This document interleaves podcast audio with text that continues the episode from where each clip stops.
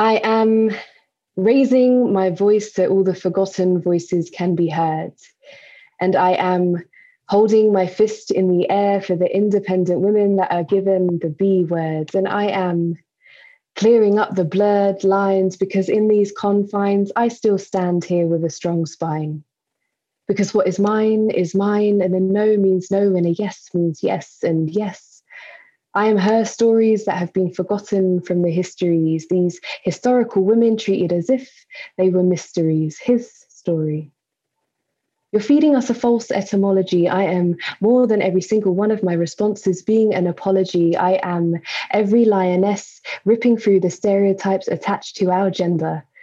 I am the feminist agenda, the so called burned bras, the lack of female main role movie stars, all the girls in my gender study seminars.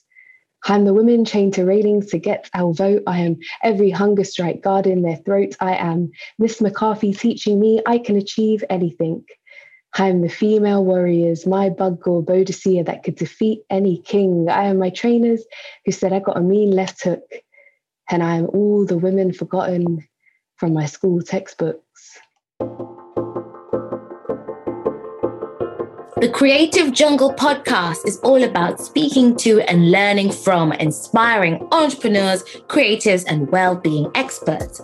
You'll hear about their non conventional lives and journeys, what they have learned, and what tips and recommendations they have so that you too may be able to live a more creative and happier life.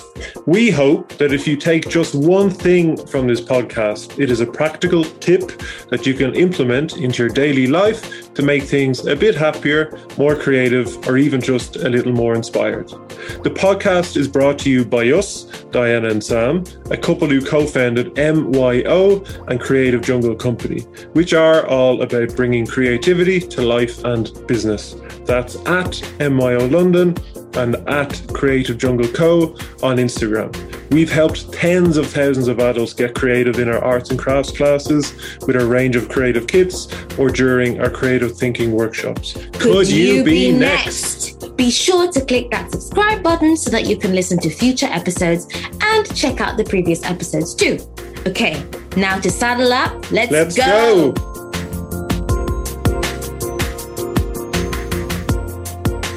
We have been absolutely looking forward to this podcast recording.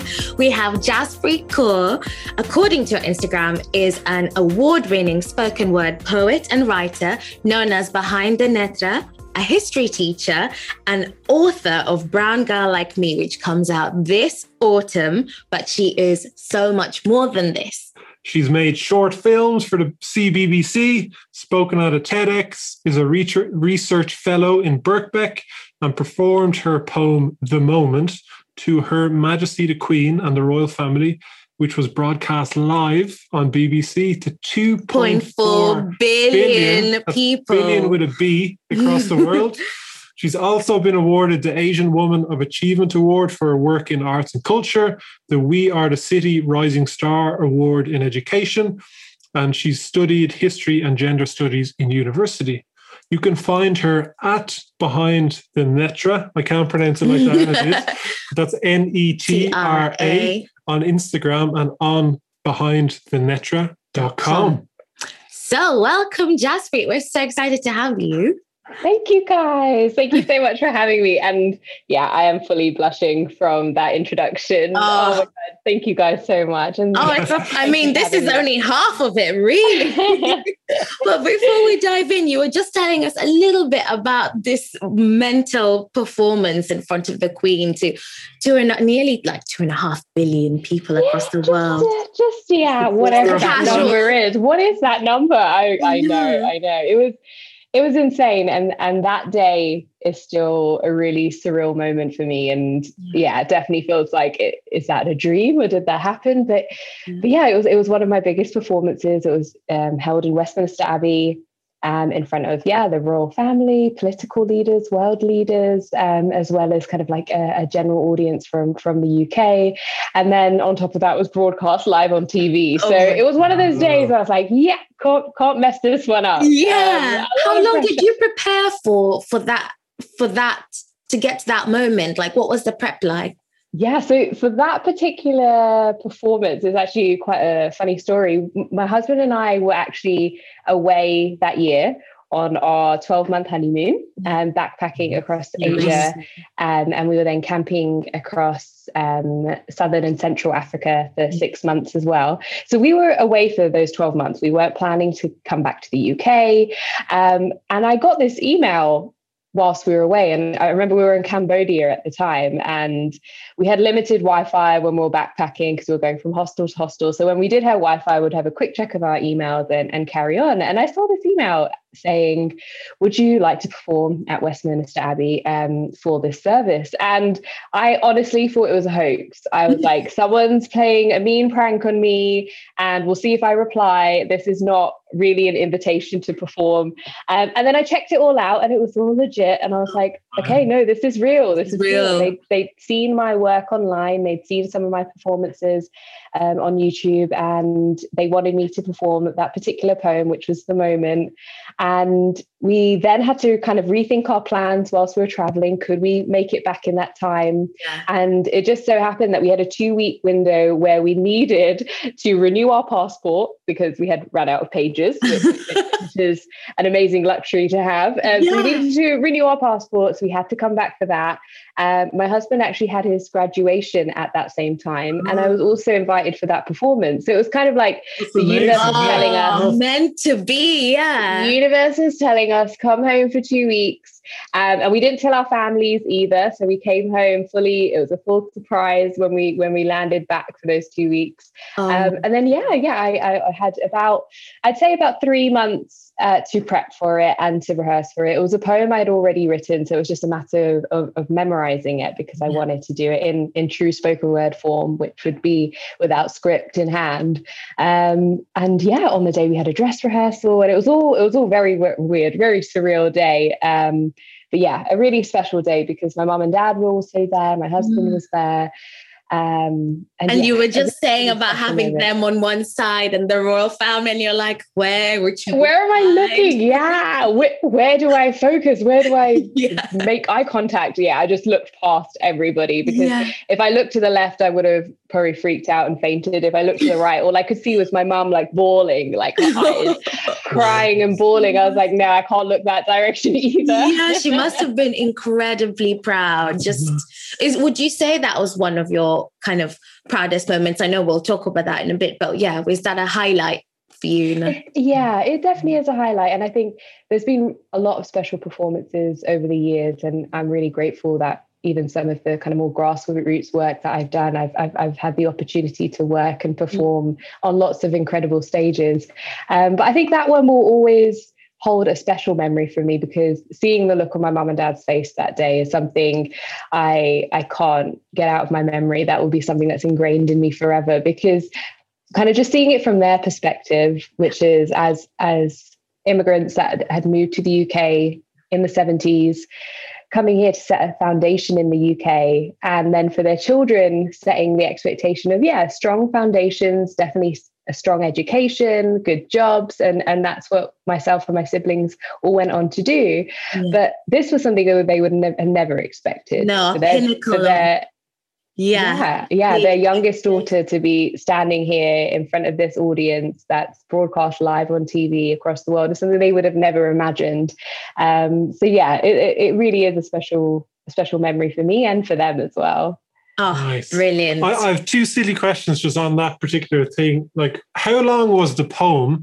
and I'm just trying to figure out, like, yeah, I can't remember how long it was. And also, what was the acoustics like? Because it was in a very special place which is like there is lots of orations and ceremonies and stuff. Like it must have, as a venue to perform, it must have been incredible.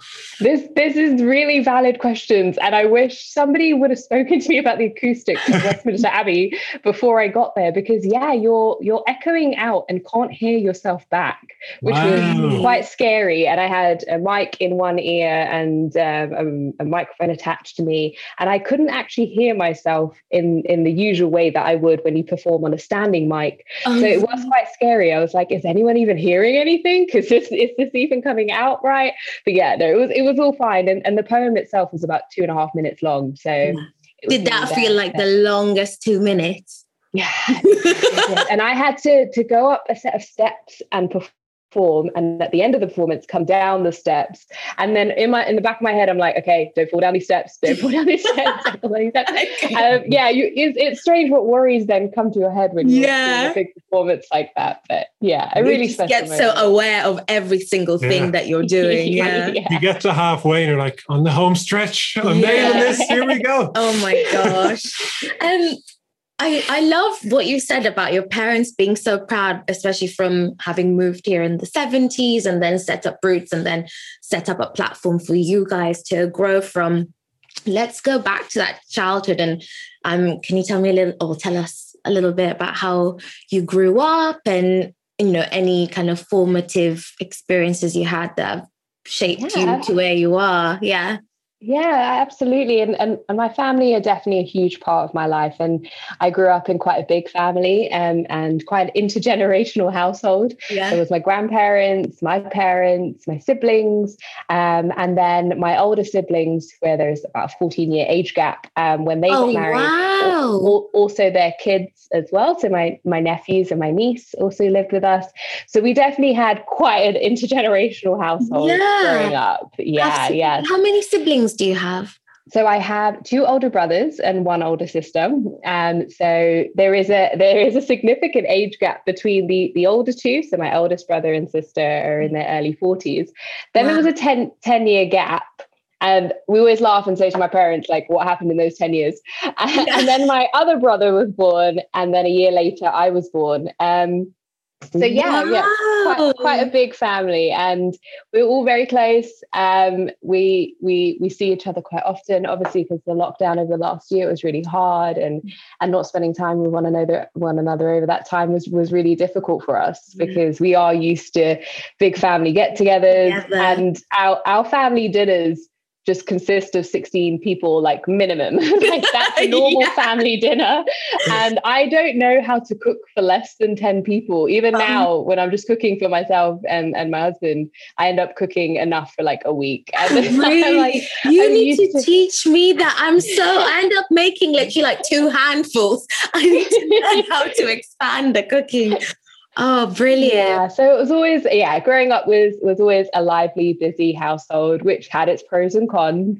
And there was definitely no privacy in our household, which which yeah, privacy wasn't a thing. so mm-hmm. there was definitely a few downsides there too. But overall, yeah, that uh, my childhood home was one of, of lots of happy memories. Yeah. Um, but also some difficult times too. And, and and I can definitely reflect on some of those moments too and, and how how I made it through those times. Mm-hmm. Um but yeah, my, my parents have have definitely had a big role in inspiring who I am today, especially my dad. Mm. Um, and I talk about that quite a lot about how without the encouragement of my from from my dad to to get into reading, to love books, um, our, our house used to be so full of books and, and it would be authors from from all around the world and, and all walks of life. And my dad would take us to the library every single week. We had a we had a local library that my dad would always take us to. I'd i'd take out as many books as i could read them all within that week and return them back the following week and get more. And my dad definitely encouraged that love for literature that love for learning mm. um, and also for my love for history. Um, and that's probably one of the reasons why i went on to study history um, at university mm. and even went on to to go on to to to write um, and and even being a poet. So yeah, they had a big role in all of that, and and yeah. my dad definitely big played a big part in inspiring my love yeah. for reading, my love for books. Did um, you, and did you think? Did you know at the time that that's what you wanted to do when you grew up, you know, doing this mixture of being a writer and a teacher. Um, did you have that in your mind, or actually you had something completely different. yeah, definitely, definitely not that. Definitely yeah. not this um, this trajectory that I've now found myself on on on these kind of multiple titles of poet, writer, teacher was definitely never what I expected. Um, yeah. The traditional route was definitely what I expected, and I guess that was the environment that I was in and, and the environment that I grew up in. That mm. my family de- definitely wanted myself and my siblings to get a good education um, find a secure career path. Um, and my, my siblings all went on to do quite traditional jobs. Um, one of my brothers is an accountant, the other became a doctor, and was obviously the golden child. Um, and my sister, my, my sister works um, in HR. Um, and then when I wanted to become a teacher, that was something that my family really understood. And, and so the role and profession as, as a teacher was something they, they understood and respected. Uh, but I remember when I wanted, wanted to go on to study history and then later on gender studies, they were a little bit like, Huh? What, what are these things? Yeah, yes. history they the history they could understand, and, and my family definitely got that. But I remember when I was doing my masters in gender studies, my whole family were like, "What is this? What is gender studies?" And I would explain to them what I was studying and the theories that we were looking at, and looking at stuff like toxic masculinity, looking at health, looking at the body, social policy, um, and yeah, they were they were totally confused by it all, but they knew it was something I was very passionate about and knew that was something I, I really cared about. And when I talked about kind of themes about feminism and equality and and fighting for rights for women, I used to apply it a lot to the Sikh faith too, and, mm. and how a lot of those principles are a part of the Sikh faith. Mm. So my family really understood that when I was like, mm. these are the things I'm fighting for. And I, I would bring it back to our faith and and why those things were so important to me. Mm. Um, I but, love how you you you um connected those two together um you know something that they've probably and i know you know i always joke about ethnic parents you know my family the same some subjects you're like what what is that? Like what do you yeah. study? Because they just it's something they haven't grown up with but how you related it back to and just showing that connection back to yeah and, and things that they could understand and connect to themselves. And later on when i then started the poetry journey that was also a big question mark. That was like what is what is this now? What is this poetry journey that I'm on? Um, and they knew I'd, I'd been writing poetry and they knew I was very passionate about writing, but the poetry was something I'd kept to myself for many years, over mm-hmm. kind of 10, 12 years. I'd kept it all to myself. Mm-hmm. Um, and when I decided to start performing and starting to share it with the world, my, my parents did have a lot of reservations. And understandably, they were worried about things like performing late at night in in areas they weren't familiar with and kind of fulfilling perhaps some of those stereotypical understandings, but also the fact that as their daughter, they were worried about me performing in these places. They didn't know where I was, who, who would be there. Those sort of concerns would come up. So what I eventually started doing was taking them to all my shows. I was like, come see what I do. Come see what it is that that that I do and what this poetry is all about and, and come see how it inspires people. Um, so I started to take them on that journey with me and they started to come to my shows um, and they used to come to these events and they'd be sitting there and they would see the audience really connecting to the poetry and they would see how it would inspire people or they would see at the end of the show when people would come over and want to talk to me about it or, or talk about how they really resonated with some of the poetry and and it was one of those typical things of of every mum that when another mum came over and was like, Your daughter is doing such amazing things. Then my mum was like, Oh, yeah, she is. That's that's yeah. my daughter. Yeah. And then she was like, totally on board um, when she started hearing some of the things from other mums. Oh, I can um, imagine. Yeah, that's something I, I, definitely talk to a lot of creatives about and a lot of young people, especially from the South Asian community, that are interested in getting into the arts or perhaps fields that aren't the traditional, traditional migrant roots of the doctor, doctor, uh, dentist, accountant. lawyer, accountant. Yeah, it, when it isn't those traditional roots, how can we get our parents more on board? Mm. Um, and one of the things I, I encourage people to do is, is see if you can bring your families and your parents with you on that journey. Mm-hmm. Let them see and experience what it is that you do so that they can become more familiar with it. Because a lot of that fear is just the fear of the unknown. So mm-hmm. when they do see what it is and what the potential for it can be, mm-hmm. um, that could be a way of getting them more on board. Um, because we need to see people like ourselves in these industries. We need to see women of color people of color in these industries because if we if we don't other people are going to be telling our stories for us and other people are going to be controlling that narrative without us having any say. Um, and and that's exactly what i've been trying to show people that that's why we need to be here so our voice can be heard. Yeah. Where where would the early performances have been? Like i kind of i can picture a comedy club i can picture I like a dive bar where where does because I'm sorry, I'm totally out of touch of it, yeah. but like where is the poetry scene? Like where does it tend to pop up and take place? Is the spoken you- word scene isn't too different from the, the things you've just described, okay. actually. So yeah, so spoken word nights or open uh, open mic nights um, are similar to that. They would be venues in all major cities across the UK. Um, and they can be small, they can be big. But when, when I first started out, um, the first show I ever performed at was this kind of open mic night for different artists. So it could be musicians, poets, um, and art in different form to come share. Um, and it was happening in Hounslow in West London. So I'm from East London, born and raised. I have moved to West London since, but at the time I was like, nobody knows me in West London if I go perform there and it goes terribly wrong, that's okay. I'll just run back home and never do it again. And just got to a point where I felt like, okay, I had I have nothing, I have nothing to lose here. Um, and that first poem that I actually decided to perform was a poem called Queens and Corpses. Um, and it's actually a really heavy poem about the on- ongoing son preference in South Asian communities. Um, and the reason I, I, wrote that poem and decided to share it in the first place was because at the time I was I was doing my master's in gender studies and I was doing my research thesis on on son preference and looking at really heavy issues like female infanticide and sex selective abortions and looking at why are these things happening specifically in Punjab in India where my family comes from but also how these things have translated in the West. So, why do we have this ongoing son preference even going on here in the Western world? Um, and I wrote this 20,000 word paper and I was super proud of it and I was working with charities with it. Um, but I realized that not everybody's got the time to read a 20,000 word mm. paper. So I thought, you know what, let me let me use this skill that I already have, this poetry that I've been doing myself for years.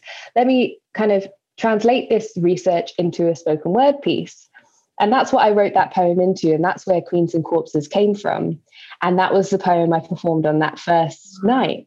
Yeah. And my my life changed forever from from that one night and it, it was filmed by somebody in the audience and the next morning the video had gone viral and i was waking up to messages from people in australia in india in north america in canada and i was like i was just amazed that mm poetry could have this impact on people and it could be a really accessible way to talk about taboo issues, to talk about social issues. Um, and even on the night, I really saw in the audience eyes how, how much it connected to the people sitting there, especially the women in that room that really connected with those with those words that I was saying and and sharing our story and our voice. Um, and then I never stopped. I carried on from that first open mic night and started going to more, started building my confidence, started building kind of my stage presence, my voice, really starting to develop the craft. And I would go to other shows and watch other poets and, and really started doing the work at that point. Mm. Um, and it really grew from there. And mm. I started to share more, more of my work online, more of my performances online. And it eventually started snowballing where I was teaching five days a week, uh, Monday to Friday, still teaching full time, and then performing at shows two, three times a week doing workshops on the weekends. And and that was what the last five years really looked like balancing being uh, i used to say a teacher by day and a poet by night. By night. A real artist. What was this like? You're in the classroom you get a 10 minute break you're scribbling po- poem like how did you manage that doing the full time work and kind of doing the creative bit on the side, like did you have dedicated time during the week mm. to focus on writing, or mm. was it just free flowing? And if you got inspiration, you wrote it down or thought about it. How did that work? Yeah, so I, I, at that time, I think for those those five years, it was a lot of what was inspiring me at those at that time. Um, and that's how I started off trying to navigate, okay, still teaching full time and, and dedicating my my heart my soul there, but also whenever I was feeling inspired to write or there was issues that I was really passionate about or causes I really wanted to support, I think a lot of that flow was coming quite naturally to me. But over time I realized that I had to also put the time in and give it the time when it's needed to. And I, I kind of started to create a bit more of a structure to it and giving my time to just free write and giving my time to just explore different concepts and different styles. Um, and that started happening more over time. Um, but there would be days where a poem would come to me mid lesson and I'd be like, I need to hold that and keep that in my mind and, and hold that for later because a lot of the time in the classroom and, and working with young people, I would be so inspired by them and yeah. inspired by the things they would teach me and the, and, and the things that they would show me. So I would be, yeah, jotting things that, down throughout the day. I would be writing on the tube. The tube used to be a really popular time for, for me to write poetry. Um, so I used to get the central line into work every day and I had a good 45 minute journey on the central line where if I was lucky enough to get a seat, um, I would sit there and, and be writing a few poems on, on the tube. But it really was any time and any any moment I could, I'd, I'd be writing. And, and when concepts or ideas would give me inspiration, I'd be jotting them on my phone, mm-hmm. on my hand, on post-it notes. Um, so it was like that for, for a good five, six years. Yeah. Um, I really love two things I um I really love about that is how you recognize that you needed to do the work because i think that's something that um, a lot of people myself included at the beginning you just think oh inspiration will strike me all the time and i'll just yeah. constantly produce all these things but actually you need to hone your craft and sometimes you try something and it might not work or mm. and, but the more you do that the more that inspiration does find you, you know, and is a quote that I keep whacking out, but I, I really love it. Inspiration has to find you working. Um, and I think mm. that's that's just what you're saying. And then um, finding the tube quite a, yeah. a, a, meditative place to get that work out. I can just imagine because there's no other distra- distractions, no phone or TV, yeah. just there. Yeah. On that point, did the restriction help? As in, like lots of creative talks, creatives talk about like having restrictions on materials or time and stuff like that. Was that the case on the tube where you're like at 45 minutes, and if you put pressure on yourself to produce something, that you're more inclined to make it because there is that window of time, or was that not relevant at all? I guess, um, yeah, I think it, it's a lot to do with that being the only time where there were no other distractions. If I did sit and get a seat on the central time, central line, there would be no other distractions, no other phone beeping, no other things going on. So it did give me that free time to just just explore um, and even on the tube, lots of things would inspire me, things I would see, people around me, and, and stories would come to me. Um, but now I found it quite interesting that because I haven't been on tube very much, and when I left that particular role and wasn't doing that journey, I then had to think about okay, other moments where I would need to find time and putting in that work and putting in that structured time, um, whether that was after work, after teaching, whether that was on the weekends, um, but also being very conscious of the fact that I didn't want to burn out either. Yeah. Balancing these multiple roles. Um, was exhausting for five years and I did burn out. And that burnout would also inevitably roll into feeling writer's block and yeah. not wanting to write at all.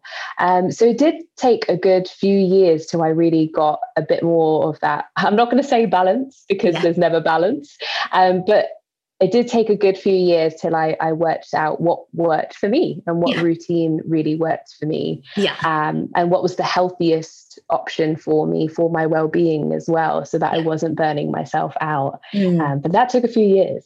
Yeah, yeah. practice. Um, let's go back to the beginning of your poetry writing because I mean, it sounds like it's been a journey and we're well into the journey, which is amazing to see. Uh, but we we've seen the the amazing and very moving TEDx talk that you did on how poetry saved your life. Mm-hmm. And how you would, you know, dealing with anxiety and you know finding that out in yourself, and how poetry helped as a as a process of healing that and working through that. Can you tell us a little bit more about about that experience? Yeah, absolutely. And and that's really where the poetry journey first began. When mm-hmm. when I was about 13, um, I started suffering from anxiety attacks and mm-hmm. panic attacks. And at that point, as, as a teenager, I had no idea what they were. And to be completely honest with you, I thought I was dying. I thought every time I would have a panic attack, I was having a heart attack because that was the only thing medically I could could associate it to or to relate it to. Um, and there was a number of reasons why those anxiety attacks and panic attacks were coming. There were things from my childhood that had surfaced. I was being really badly bullied in school, um, really low amounts of confidence and self esteem. Um, and over the over the years, even then fell into periods of depression as well. Yeah. And and growing up in quite a traditional Punjabi household, mental health was was definitely something we didn't talk about. Um, and we're definitely in a different place now, and I'd love to reflect on that too. But at this, at that particular point, it was something I'd heard really negative tropes about. I'd heard really negative slurs being given pe- to people with mental health issues. Mm-hmm. Um, they would be really kind of shunned, and, and it was really taboo to even talk about mental health in that way. So I kept it all bottled in and had no one to speak to about it, and used writing as my only outlet. Um, and at the time, I didn't know I was writing poetry. At first, it started as, as a journal that I still have till this day. And I would just let out all the emotions that were kind of running around chaotically in my mind. I would let them out onto the page. Mm. And anything that I was feeling physically, whenever I was having those anxiety attacks or panic attacks, I, I'd write them out. And I was doing that for, for quite a few years. And up until around the age of 18 where even my depression got really really bad mm. um, that was only that was probably the first time i, I started to look for more help mm. um, and that's why i talk about the fact that poetry really did save my life during those years because if i didn't have that one outlet if i didn't have that some way of, of unbottling those emotions that i was holding inside um, I would have fell into some of those darker thoughts I had, especially around the age of 18. Mm. Um, and that's why I wanted to share that story. Doing that TEDx talk was definitely one of the scariest moments of my life, yeah. one of the most vulnerable moments of my life, and um, mm. sharing that journey and that story. And I remember just before I did the TED talk, I, I spoke to my mum and dad about it too, about what I was going to share and what I was going to tell the world.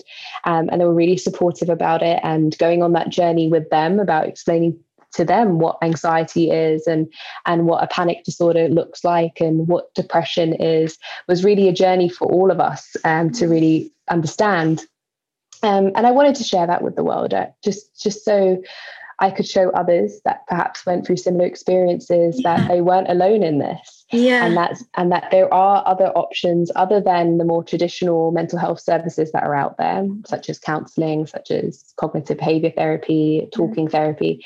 There are also more creative outlets that can support your mental well-being alongside perhaps more traditional um, services too. Mm. Um, and that's when I, I did a bit of research with the Arts and Wellbeing Foundation, and, and that particular piece of research found that for the, a cohort that they were researching, poetry and the arts within six weeks of a program of doing poetry specifically for anxiety and depression can can improve improve people's mood um, and reduce their anxiety and depression within just six weeks.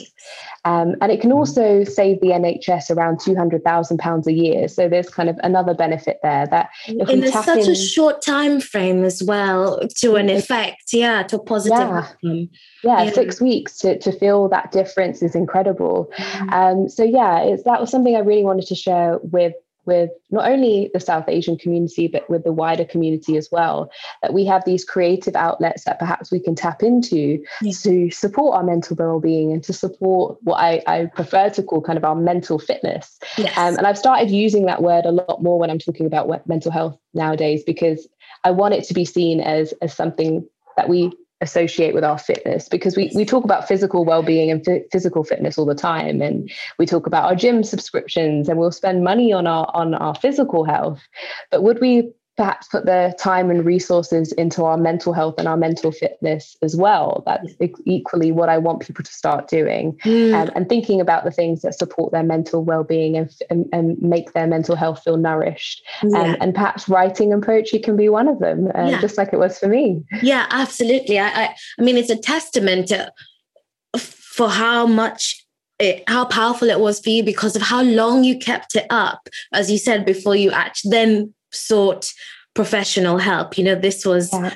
really your your way of of working through that, and that's just a, such a testament to the to the power that it has. Um, and I love how you talk about mental fitness. We we actually spoke to a to a psychotherapist um, in an mm-hmm. earlier podcast, and she was saying exactly the same thing. In fact, she calls some of her practice a mental health workout, you know, a, me- mm. a, mental workout because you think of workouts for your body and you think, oh, I should probably do a workout now. But you, you don't necessarily make the same time to think, oh, I should give mm. my brain, you know, a mental, I should do a mental health workout or a mental yeah. health stretch. yeah, um, yeah. Exactly the same way. So, yeah. So yeah, so that's one really good benefit, I guess, of being creative and expressing yourself is kind of it can help you deal with things going on in your life or things you're trying to suppress. Mm. Kind of on the flip side a little bit, and I think you've done incredibly with this also, is kind of using your creative skills and your voice to raise awareness of issues, mm. causes, the underrepresented, particularly around the Sikh and South Asian communities and women's rights the answer is obvious, but I still want to ask it. Like, why is that important to you? Mm-hmm. So that so that's actually a question I often have to re-ask myself time and time again about what is it that this mission that I'm on and and what is it the purpose that I'm trying to serve. And I think a lot of it all comes back to the meaning behind a lot of the work that I do, whether it's teaching and education, whether it's the, the poetry, whether it's the social activism. I think all of that comes back to this feeling of I know a lot of people say it, but wanting to leave this world in a better place than I that I found it. Um, and I feel that for me, that can be through inspiring young people, that can be through writing, that can be through educating, um, and, and doing those things to really improve the world in, in a way that that makes a difference. Um, and this comes back to something in, in the Sikh faith that I always reflect on and, and connect to a lot. And in the Sikh faith, we have something called seva, and seva means selfless service, and that each and every single one of us is here to perform some sort of seva in this world. And it's really just a matter of finding out what that seva is. What is it that allows you to help others. Um, and that is the mission that I feel like I'm always going to be on. And that will be in different shapes and forms throughout my life.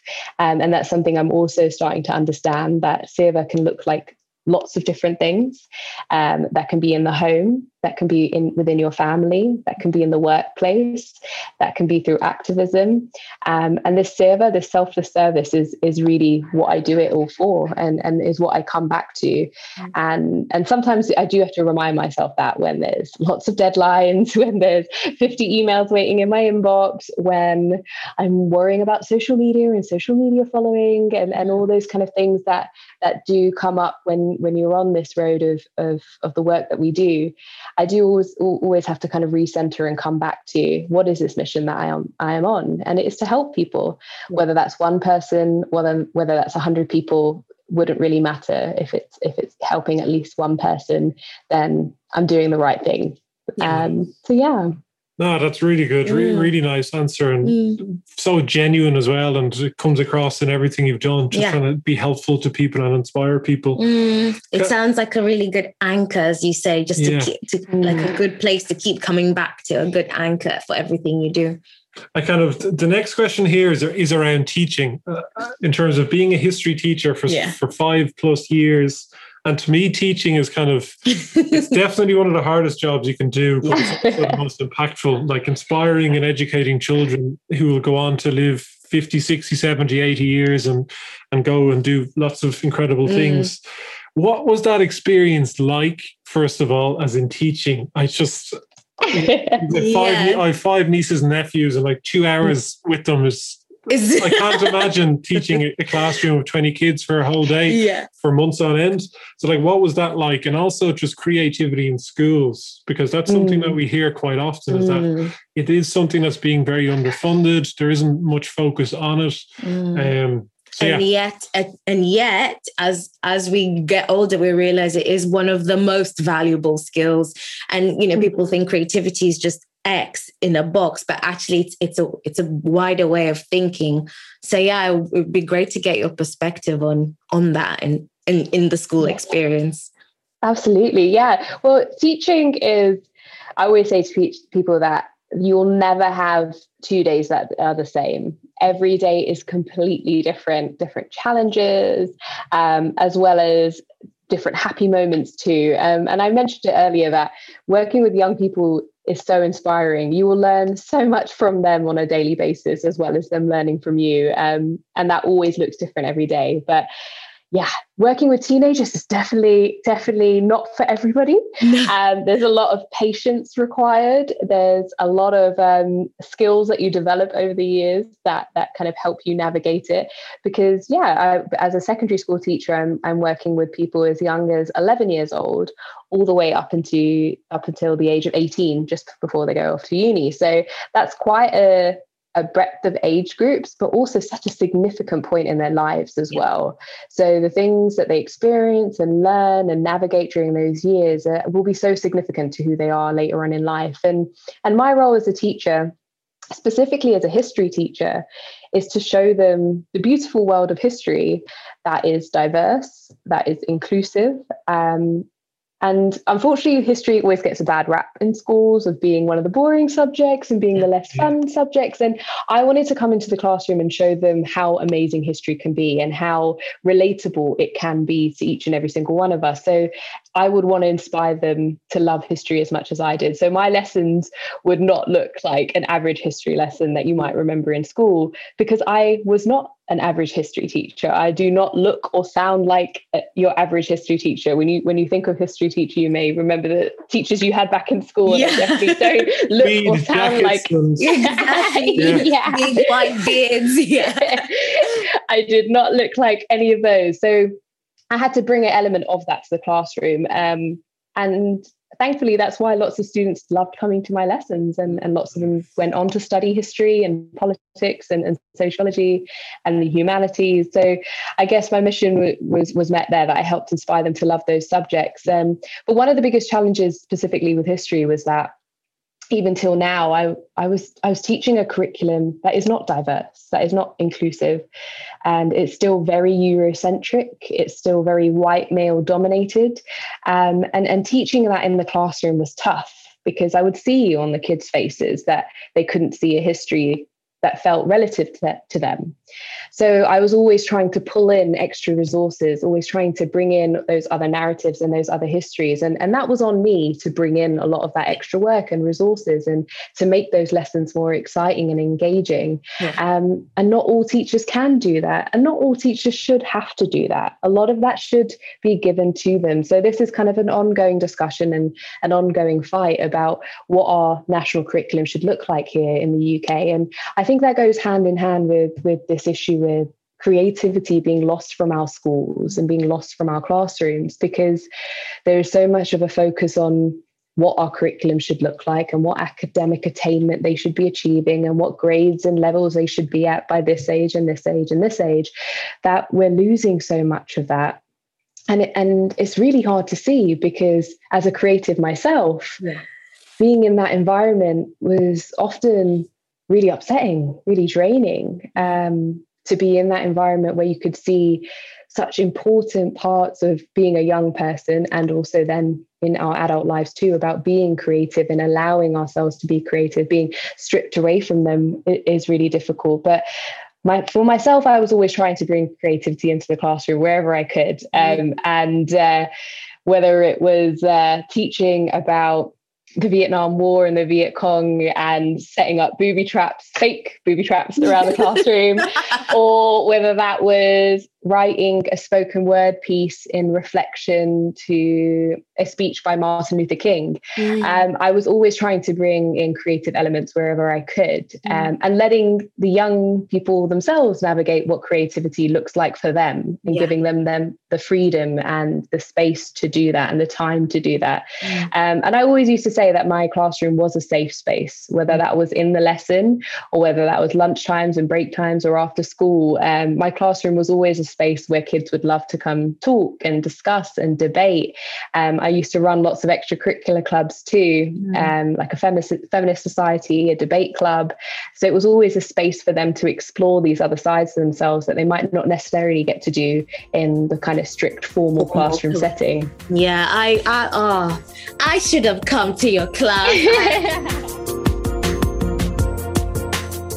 On each episode, we want to shout about a charity or social enterprise we are passionate about. Today, we'd like to mention Young Minds, who are fighting for a future where all young minds are supported through life, whatever the challenges. Children and young people with mental health problems are at the heart of everything they do, and we believe it's a very worthy cause doing amazing things. Find out more at youngminds.org.uk. Now back to the podcast. It's so true. Um, it's uh, when you're when you're young and learning, you you don't know what's out there, and other forms mm. of of playing with the subject or experiencing a subject like you said you know and one way might you know just reading might not work for you but mm. actually debating a topic and flipping it both sides might resonate or hearing a piece of spoke you know spoken word might resonate and mm. I, I, I think it's i mean a credit to you that you brought that into the cl- classroom and i'm sure the children absolutely appreciated that. And what you said about a safe space i I absolutely resonate with. And it's something we always say actually in the studio as well when people come um, um, to visit and do something creative. Is there's no right or wrong here, you know, mm-hmm. it's just about you playing and expressing and having a good time and doing what feels right. Yeah. Yeah. yeah. When I think back to school, like being afraid, used to go around the classroom and ask students to read out particular paragraphs. Mm. And you, uh, I would never remember what's in the paragraph because I'm so focused on making sure I don't sound stupid yeah. when I say it because that mm-hmm. whole safe space thing isn't necessarily there. So yeah, that's mm-hmm. really refreshing to hear. And I, think with history in general, it's something most adults revisit because they mm-hmm. they appreciate that they weren't fully into it in school. And yeah. they're like, it's so important to be aware of your history and all the different perspectives because that's what shaped where we are now. Yeah. And kind of I think Sapiens is a hugely popular book because that's mm-hmm. almost like it's a big, big book, but it kind of packs a lot in to kind of provide where we come from and all that kind of stuff, which mm. is great. Mm. That was a ramble, so apologies for that. no, no, it's it's. I think it's very true. Where are we at? We've about twenty more questions oh, here. gosh, so yeah. We're very conscious of time. Okay. There's so many things we want to ask you. Um, I'll go here. The, the creative process. So cool. On your creativity, um, where do you get your poetry inspiration from? You talked a bit about having it from um, your experiences or you know from your thesis which i thought was brilliant summarizing that into a, a, spoken word piece. But in general yeah what do you find sparks your creativity? And then what is your process for for mm. creating them? Do you have a set process? So the inspiration behind the creativity can come from a number of different places. Um, it could be the injustices I'm trying to fight at that particular point in time. It could be things that I've read. It could be work from other creatives. It could be other poets and writers that have kind of inspired some of my own work.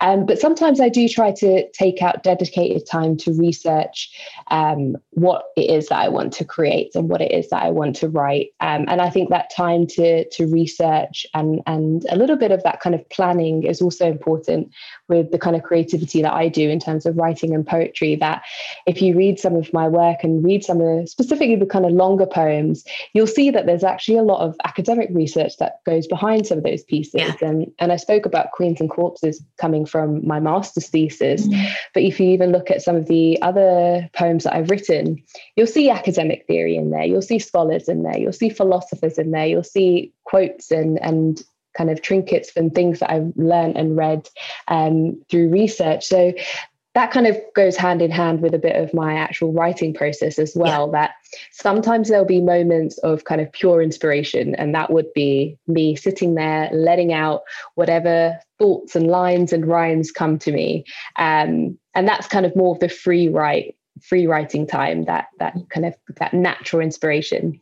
But there's also the other side of my creative process, which actually takes a bit more time and takes a bit more research and takes a few different stages in that process and there'll be a number of different drafts. Um, and you can oh well I, I, I can personally see the difference between some of the pieces that are pure inspiration yeah. and which are the pieces that have taken a bit more time and a bit more research. And I think they both have beauty in them and they both are equally as valid for different reasons. Um, but there are some pieces where I say, okay, no, this needs a bit more time and this needs a bit more pause and this needs a bit more reflection um, before I get it out there and before I share it with, with the world. Mm. Um, whereas some some other some other pieces where you can feel the real heat, the real passion, the real fire, and I'll be like, no, this is it. This is what the world needs to hear. This is what I'm ready to share, and I will. Um, so yeah, it's a combination of the two of them, and I think that kind of defines a lot of who I am as well. Yeah, definitely. I can see that exactly. the one side of me that is very, I guess, the teacher side of me, the academic side of me, the researcher in me. Mm.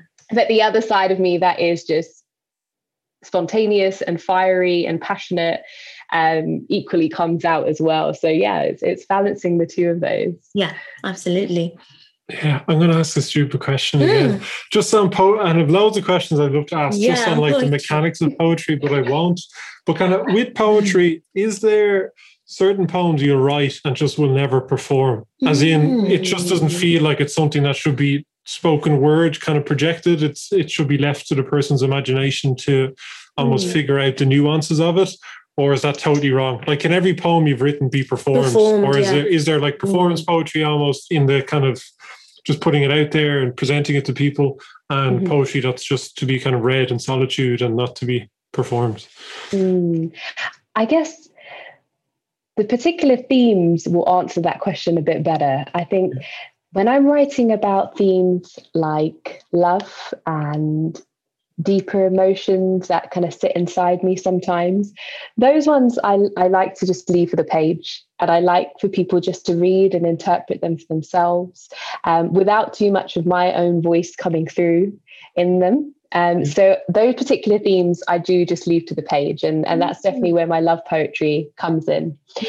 The poems that are about the kind of social justice issues. And when I'm talking about identity, when I'm talking about race, and when I'm talking about my voice as, as a woman of color and as a Punjabi Sikh woman, those ones I, I know when I write them, I want them to be heard. Okay. Um, and as I'm writing them, I can I can even hear them. And as I'm writing them, I'm thinking about how I, I personally would want them to be delivered um, and how I would deliver them on a stage and how I want them to be sound. So they're written with the intention of being heard. Mm-hmm. Um, so yeah, I guess it de- depends on what theme I'm writing about will it be something that needs a voice and I want the world to hear?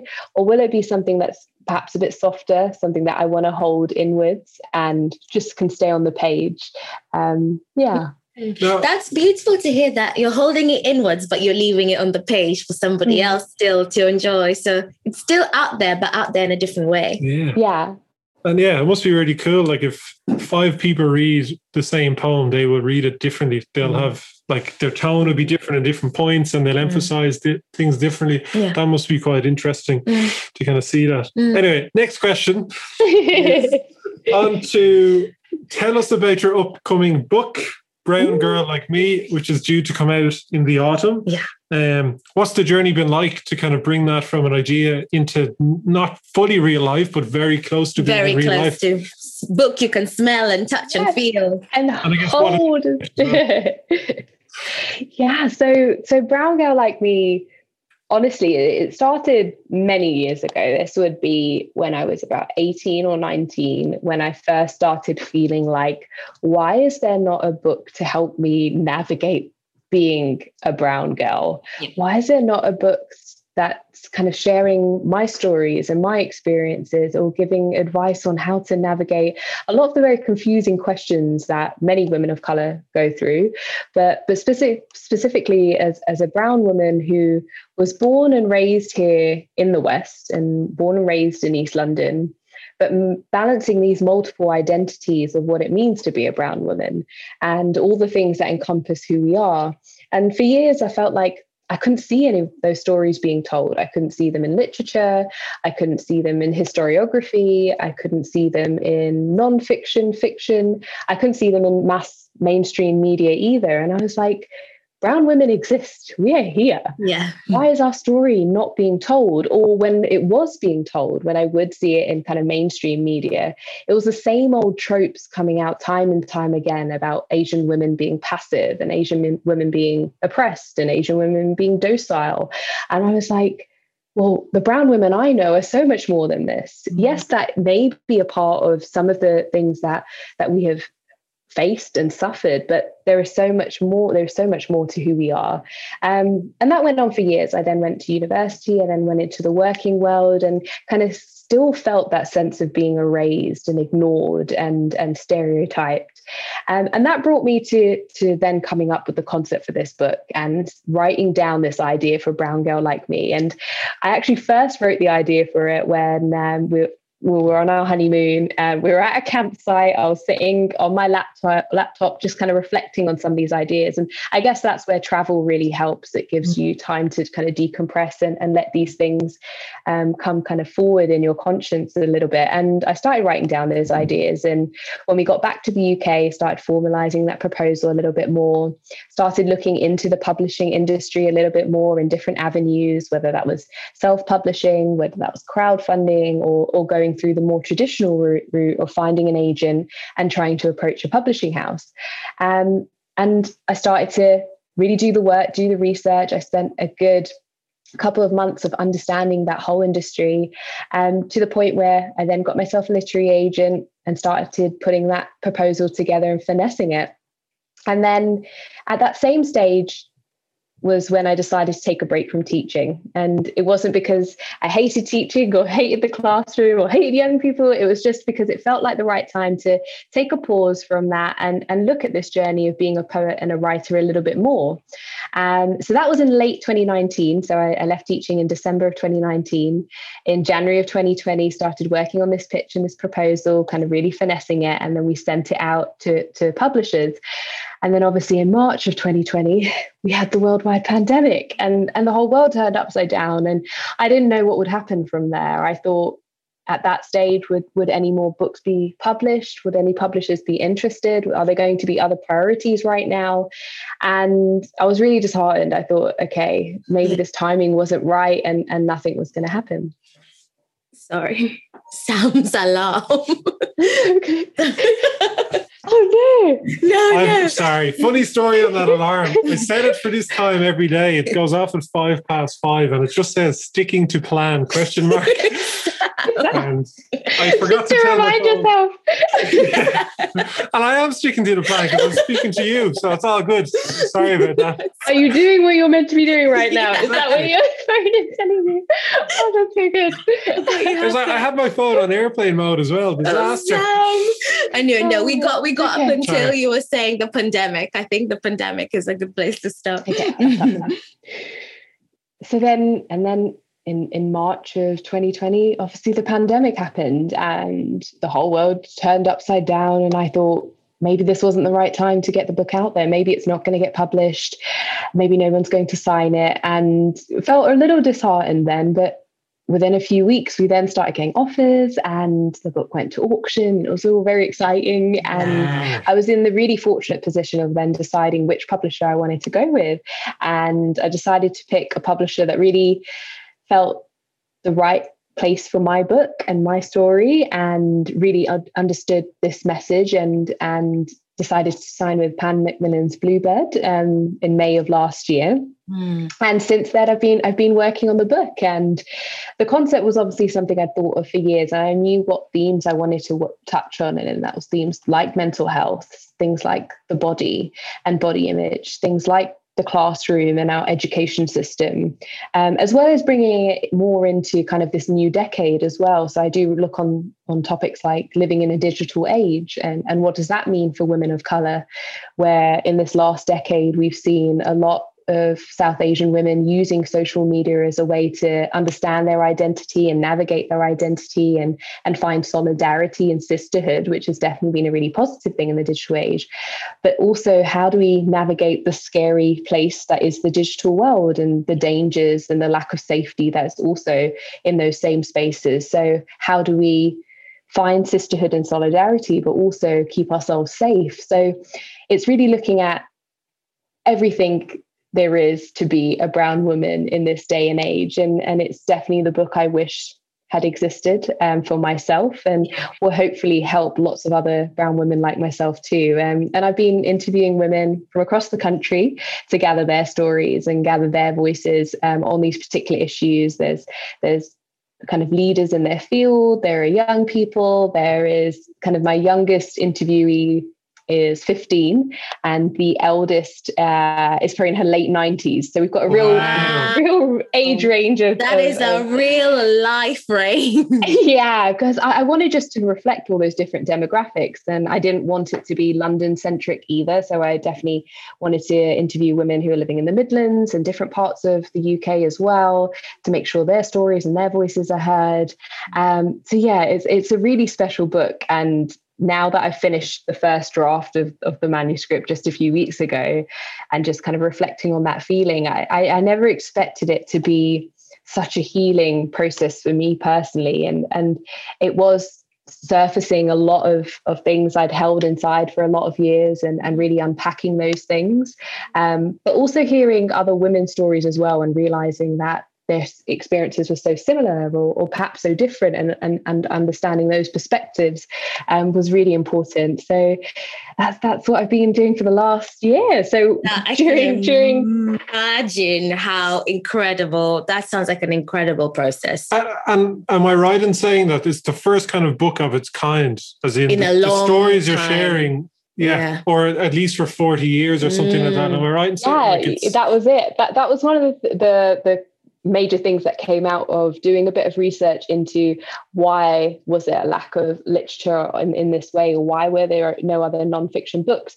And the only other one i could find in the same sense that looks at south asian women in the uk and their stories and collecting these narratives the last one was in 1979 um, and it was a, a fantastic book by amrit wilson called finding our voice um, but the fact that there had been nothing else other than that for 40 years just made no sense to me. And, and it was about time that we have a newer version of that story of what does it mean today mm. in this, especially in this new crazy crazy time of this new decade. So absolutely, I was just going to say it's like decades 19... within years now. I think yeah. is kind of what's happening. 1979 to now, there's uh, probably like a hundred years worth of stuff has happened. Of stuff in, a, in a very short time.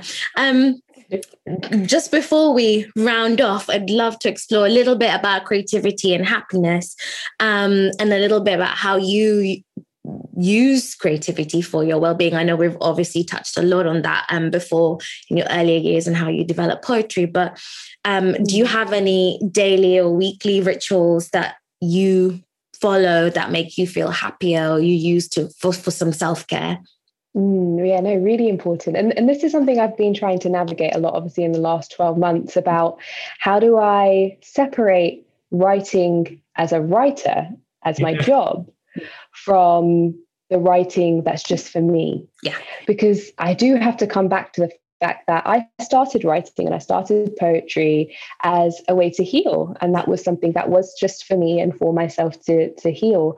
Um, so now that it's also become my job, essentially, how do I separate the two?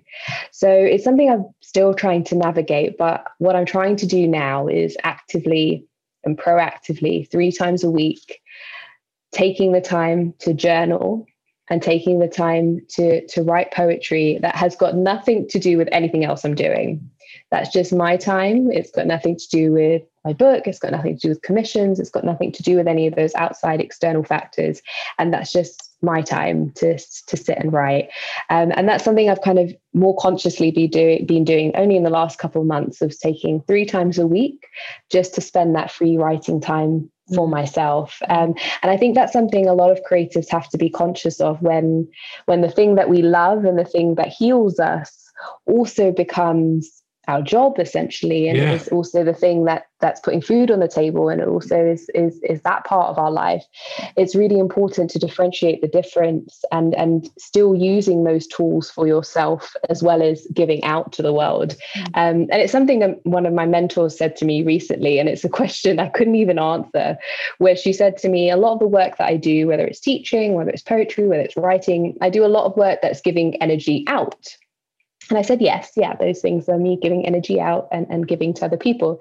And then she asked me, what am I doing to put energy back in? Mm. What am I doing to fill and you nourish can't. myself? Yeah.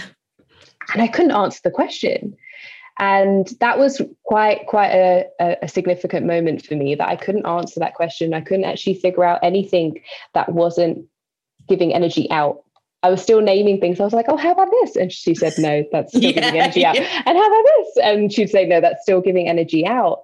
So that's something I'm figuring out right now. What what is it that I'm doing just for myself to refill that energy? Mm-hmm. Because when you're doing doing create creative jobs that is giving out a lot of energy, you need to be filling yourself back up and you need to be taking the time to to fill fill yourself back up. I mean i could not agree with that more. Like we say that all the time the irony of setting up a creative business and then hardly ever mm. doing it ourselves because you're always thinking about well, that email or yeah, well you know it's, well, and it's taken us some time to get to. Yeah like sorry it's hardly ever doing it just for enjoyment. Yes we sorry. set it up because we yeah. love doing creative things. We're like cool everybody should be doing this so let's try and set up a space to do it.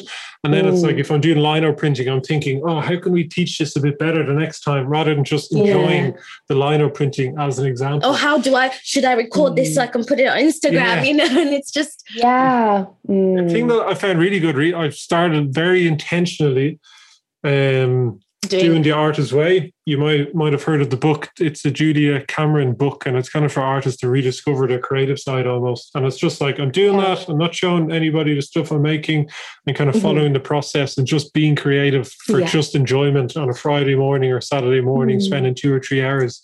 That's so nice because I kind of almost in my head just push that as like that's not a thing I can enjoy because it's work, but it's slowly mm-hmm. kind of coming back again. Um, yeah, it's, which is it's, nice. I like how they call it an artist date with yourself. mm, I like that. Yeah, have an artist date, and you know that's you know the date you you don't have any other commitments. You show mm. up, you show up feeling fresh, feeling yes. good, feeling intentional and that's what you do. And yeah, I need to. I mean, I need to copy that and take a leaf out of that yeah, because every time you do it, it's it does totally. But look what I made. Yeah, yeah, yeah. it's always like that. Is there anything else before we kind of touch on, go towards the end? Just some mm. conscious of time now. Is there any other daily or weekly rituals that you'd recommend for people listening?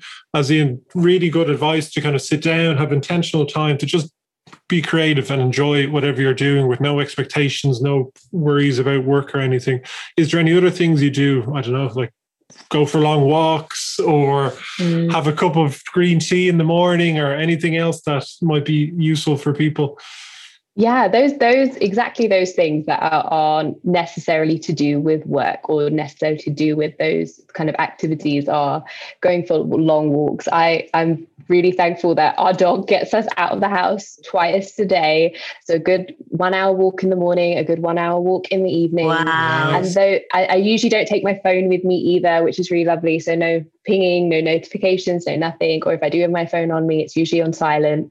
Um, and those two hours a day are, are I, I, call them precious. I call it precious time because it really is precious time where I'm taking that mo- time just to be with me and my husband and our dog and being out in nature and really absorbing that time. So going for long walks is definitely one for me, and yeah. I do that twice a day. Um, a new one this year has also been gardening, yeah. which I never thought I'd be a gardener or or a planting fanatic, but like over the last 12 months, uh, we also are a carer for my husband husband's grandma, um, and she's definitely got green fingers. So she, we've been learning lots from her. Um, nice. But gardening is another thing, which is just something for me. I don't have to attach it to any of my other work or any of my writing or who I am in that space. Gardening is just just for me and mm-hmm. growing growing our vegetables and and planting different flowers. Um, and obviously this time of year is perfect. So we're kind of starting to sow all our seeds and we'll be harvesting them and then later in the summer. Oh a really yeah. lovely time. Um, but yeah, gardening has been a new one. I, I thought that would be something I'd do later on in life, but yeah. at 20, 20, 28, I'm already loving gardening. Already loving any it. age. By the time you're at 70, you'll be a master. You'll be like a landscaper. Out of interest, have you planted any potatoes And the reason I asked this is that a couple of friends of mine had allotments and they planted potatoes and they like you can grow a lot of potatoes in a small space, so you end up with hundreds more than you actually need. Really? Yeah, potatoes are so robust. You can grow them anywhere.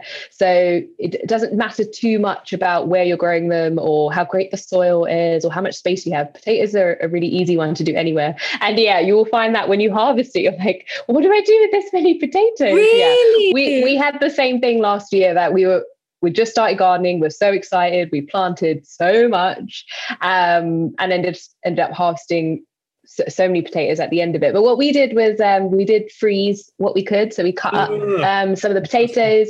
If you soft boil them and freeze them, you can use them for chips. Um, so we tried to be quite creative with what we did with with all the potatoes, so nothing went to waste. Um, Yeah. yeah, we did potatoes, carrots, um, lots of green food, so spinach and greens and and peas. But yeah, this this summer we're going to be a bit more creative and see anything different we can try try this Yeah. year. So yeah, gardening. Oh my I love it. goodness. Guys, make sure everyone listening, make sure you check out her Instagram, if only for seeing what they harvest this month. Incredible. I love seeing what you guys have in your garden. Is that a different one to behind the Netra? No, it's the same. yeah, um, how have you found your general approach to life and time changing, if at all, um, since pursuing a more creative or a creative um, vocation? yeah, I guess one of one of the biggest things from going from full-time teaching to then part-time teaching, then to no teaching, was that sense of of structure Mm. completely went out the window. That as a teacher, you're what I say is you live your life in six weeks. So a Mm. term is six weeks. Every six weeks, you know you're going to have some sort of holiday, whether that's a half term, whether a Christmas break or an Easter break. You know what your term looks like. You know what every single day looks like in the term sense of you have a timetable for the week. You know what lessons you're teaching, and and everything is very structured.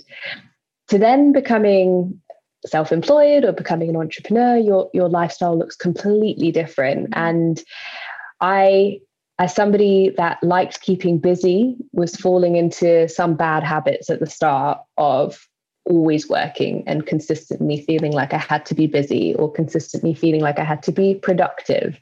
Um, and that got to a point where I was burning out and I was getting exhausted and I wasn't making time for myself or, or for nourishing myself or supporting my mental fitness.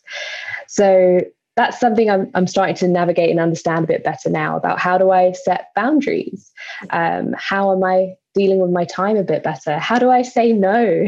Is is one of the the biggest things for me recently of of not feeling the need to say yes to everything, um, and I think that's something that in in this industry you may feel like you need to do that you need to say yes to every opportunity that comes through because you might be afraid that something like that won't come up again or what will happen if I miss this opportunity, but I think the moment you start to respect yourself and you respect your own time, other people will too.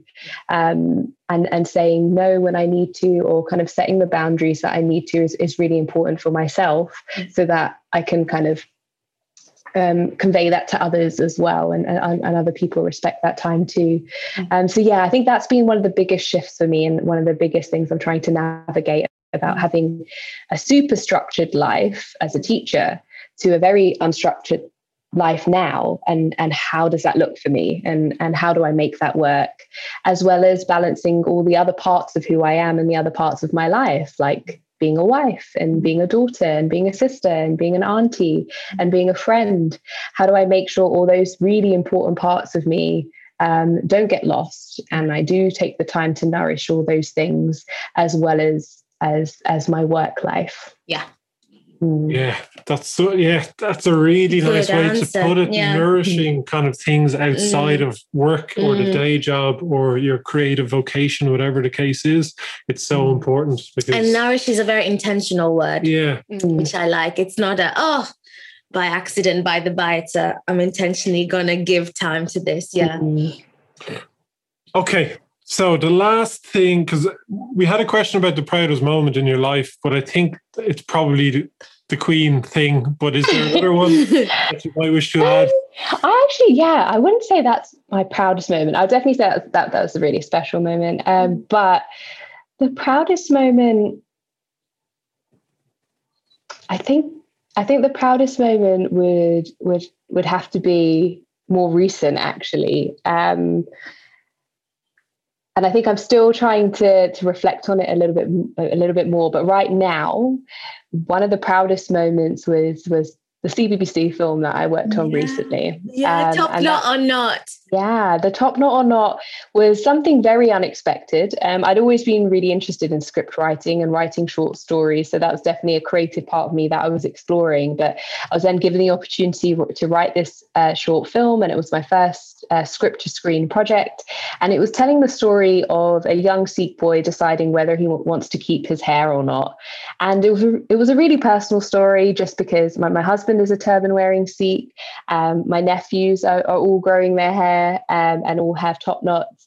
So it was a really personal story in that sense that it, was, it related to a lot of the people in my life that I'm very close to. And I, I really wanted to do justice to that story and, and to tell it as authentically as I could. And when it then released out into the world and when everyone got to see it, the, the reaction was incredible. And I'm still receiving messages till this day about how how how moved people were by it or how incredible it was for them to see somebody that looked like them on a TV screen. Yeah. Um, so I think at the moment this may change, but this is that was probably one of my most proudest moments. Um, Amazing nice. as a oh, writer. Congratulations yeah. on that. Yeah, no, well done. Mm. I have to give a shout out to Indy, just yes. because I'm sure he'd be listening. So yes. hello, Indy. um, Dana used to work with Indy years ago. Really great guy. Yeah. Um, obviously your partner really and husband and life and mm. business now a little bit and, and all sorts of things but yeah. Yeah. he's been here every every step of every step of the journey and it's now becoming a bit more formal in terms of us working together which is yeah. quite an exciting journey. Yeah. um, but he has been there every step of the way. He was there at that campsite when we first started writing that book proposal. He was there when we were researching how to get published and finding a literary agent. Um, he was there every moment i got rejections and every moment that I failed, um, as well as all the beautiful, successful moments too. There's been times of, of failure and rejection over the last couple of years as well, where I had to pick myself back up, and and he had he was there. He was there with me every every moment of the way. So yeah, I'm I'm so grateful for for him being the partner that has supported me along this entire journey. So yeah, we, we laugh sometimes. And i've never said this before so you're getting a real exclusive here and he's going to laugh so much when he hears this. But when we with the, the the name behind the netra was something i came up with obviously when i first started and it was my stage name and and netra means kind of the soul behind your eyes and, it, and it's a sanskrit word with, with lots of different meanings. Mm. um, but he sometimes laughs and says he is behind the netra he is behind it. Um, yeah it's a running joke we have but yeah he's a huge part of of the entire journey and, and it's exciting we're going to be working more together now yeah. and, and seeing what that looks like too. Okay so where can people find out more? I know we mentioned it the Instagram handles, and I'm afraid to say again because of my mm-hmm. pronunciation. So if you wouldn't mind sharing, where can people find, find out, out, more, more. about you? Um, Absolutely. And if I guess the book as well, if people yes. want to find out more about the book, mm. I know I'm not sure if it's available to pre-order, but if there's a website or anything around it, feel free to share now. And then I think we're going to wrap up with, if possible, a, a favorite line lines. or two from one of your favorite poems, if you wouldn't mind oh. reciting one. Yeah. If you can remember, sorry to put you on the spot. oh no, no, no problem at all. So yeah, you can find all my all my socials at behind the netra that's n-e-t-r-a my website www.behindthenetra.com um, but for the book by this summer, so summer of 2021, the pre order link will be coming out. So definitely keep an eye mm. out for that. We will be having an exciting book cover reveal, and the pre order link will be coming out this summer. Mm. Um, so, yeah, do do stay tuned for that. And yeah, I'd be honored to share a bit of a poem. Um, and as, as a spoken word poet, we have to memorize a lot of our poems. So I'm lucky. Whenever I get put on the spot, there will always be one that's kind of sitting there. Amazing. Yeah, comes to me. So um, I'll share. It's a poem called "I Am." It's uh, definitely a poem I love to open every show with, every event that I do. Um, it's one that I wrote for International Women's Day a few years ago. Mm. Um, so this is I Am. I am raising my voice so all the forgotten voices can be heard. And I am holding my fist in the air for the independent women that are given the B words. And I am clearing up the blurred lines because in these confines, I still stand here with a strong spine. Because what is mine is mine, and a no means no, and a yes means yes, and yes. I am her stories that have been forgotten from the histories, these historical women treated as if they were mysteries, his story. You're feeding us a false etymology. I am more than every single one of my responses being an apology. I am every lioness ripping through the stereotypes attached to our gender. I'm the feminist agenda, the so called burned bras, the lack of female main role movie stars, all the girls in my gender study seminars. I'm the women chained to railings to get our vote. I am every hunger strike guard in their throat. I am Miss McCarthy teaching me I can achieve anything. I am the female warriors, Mai Bhago Boadicea that could defeat any king. I am my trainers who said I got a mean left hook. And I am all the women forgotten from my school textbooks. Ah, a little bit from I am. what a way to end. Thank you so much, Jaspreet, for joining us and sharing that incredible poem. Everyone, please check out Behind the Netra to see more about Jaspreet. And yeah, thank you so much for joining us. Thank you guys. Thank you so much for having me. This has been been honestly one of my favorite podcasts to, to record. So thank you guys so much and, and letting me letting me share my journey with you guys. So that's the end of that episode. We hope you enjoyed. What did you learn? If you haven't subscribed yet, be sure you do so you get first dibs on all future episodes. Be sure to check out the previous ones too. There's tons of useful nuggets in them. We do the podcast for free in the hope that it is helpful to you. So any support is much appreciated to help us grow it. Tell a friend, your dog, your cat about the podcast. If you enjoyed it, or even better, leave us a review. We absolutely love reading them. If you fancy getting a little creative, be sure to check out at MYO London or at Creative Jungle Co. on Instagram, or just get in touch. Here's to a more colorful, creative, and happier rest of your week. You, you got, got, this, you creative, creative legends. legends.